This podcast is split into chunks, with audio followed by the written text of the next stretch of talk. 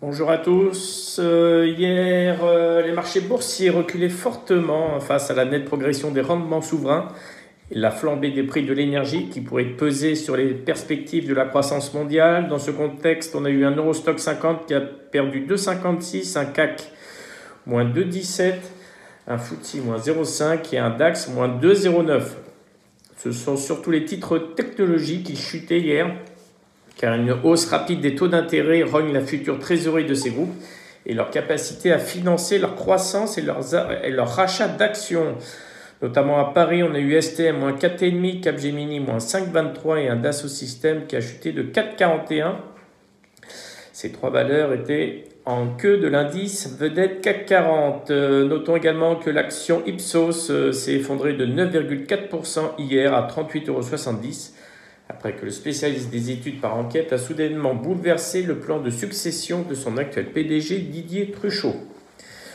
Concernant Wall Street, euh, la bourse a conclu sur une sévère, un sévère repli hier, hein, en route pour son pire mois depuis un an, lesté par une montée des taux obligataires. Les rendements sur les bons du Trésor 10 ans s'élevaient à 1,54%, un plus haut sur 3 mois contre 1,48 la veille après être monté à 1,56 en séance. Dans ce contexte, on a eu un Dow Jones qui a perdu 1,63, un S&P moins 2,04 et un Nasdaq qui a perdu 2,83%.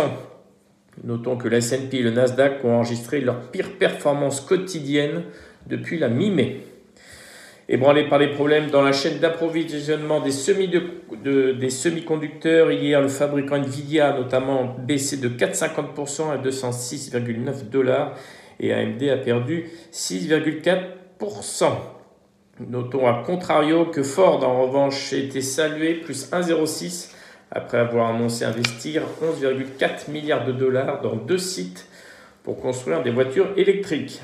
Après clôture, il y a Micron Technology qui a publié donc des résultats décevants. Hein. le groupe s'inquiète d'une pénurie de matières premières et baisse ses guidance pour le premier trimestre. Euh, L'action serait en perte de 4% en préouverture. En Asie, euh, ce matin, séance difficile aussi. Hein. la version risque se propageant sur la zone, mais de manière un peu moins prononcée. On a quand même le Nikkei qui baisse de 2,58%, notamment à cause des technos. Shanghai, moins 0,9%. Par contre, Hong Kong est flat. Ils s'en sortent mieux grâce à un nouveau geste du gouvernement chinois pour contenir le problème d'Evergrande. L'action qui prend 11% ce matin. L'Evergrande a vendu ses 20% dans Chengding Bank pour 1,55 milliard. Ça va leur permettre de rembourser ses dettes auprès de la banque. Le pétrole, euh, les cours se sont repliés hier après une nouvelle envolée en séance plombée par des prises de bénéfices et des propos du, du patron de la Fed. Le WTI a perdu 0,21% à 75 dollars et le Brent a clôturé en baisse de 0,55 à 79 dollars. Ce matin, en termes de micro, on a Santander. Euh, le groupe a annoncé hier après clôture euh, avoir mis à jour sa politique de dividende. La banque procède à une distribution intermédiaire au T4 par le biais d'un dividende en espèces et d'un rachat d'actions d'une valeur totale de 1,5 1,7 milliard d'euros.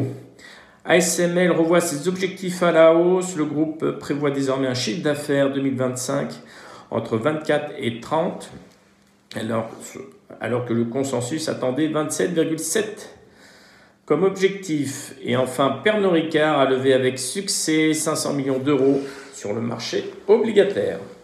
Je laisse la parole à Nantes.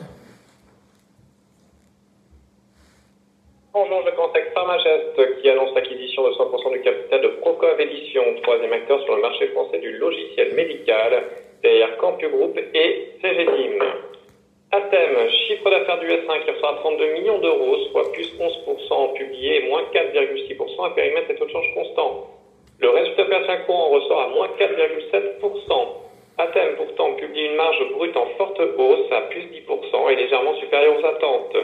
La hausse de la rentabilité s'explique par la baisse des ventes de serveurs, des clients ayant de plus en plus tendance à se sourcer par eux-mêmes, et aussi par l'intégration des ventes de logiciels d'Anvia.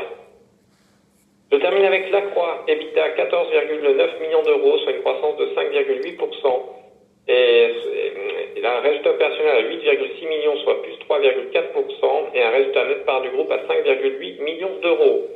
Publication conforme aux attentes du groupe qui confirme le rebond de la rentabilité sur l'ensemble des trois PU avec la poursuite de replacement de City et l'amélioration de la rentabilité d'Electronics malgré les pénuries. C'est tout pour moi ce matin. Merci à toi. Concernant les changements de recommandation ce matin sur Airbus, Bernstein relève sa recommandation à surperformance et relève son objectif à 142 euros au lieu de 121. Vivendi, la générale, reprend son suivi à l'achat. Sur Danone, Barclays augmente le target à 76 euros. Sur Total, Energy, Cohen baisse à 41 euros. Et enfin, sur Michelin, Morgan Stanley augmente l'objectif à 140 euros. En termes d'Injada, nous aurons seulement à 16 heures les promesses de vente de logements. Je laisse la parole à Lionel. bonjour. Euh, sur le CAC, hormis la séance de jeudi où le CAC était parvenu à franchir sa moyenne mobile 20 jours, euh, il avait refini dessus vendredi et lundi et maintenant il a franchement réintégré en dessous. On se retrouve à nouveau avec une moyenne mobile 20 jours baissière qui passe dorénavant vers 6640. Hein le plus haut de la séance d'hier et le plus bas de la séance de vendredi. Euh, donc ça c'est la résistance.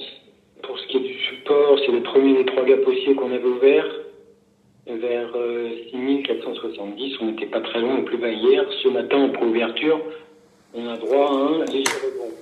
Euh, le plus important n'est pas tant l'indice, mais les rotations importantes hein, entre tout ce qui est gros et tout ce qui est value sur fond de remontée de taux.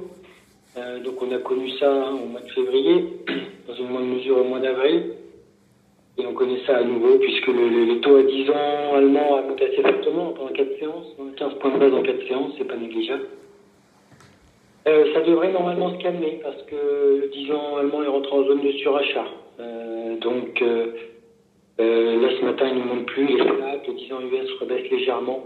Donc ce mouvement de rotation violent qu'on vient de connaître devrait, devrait se calmer dans les prochains jours. Bonne journée.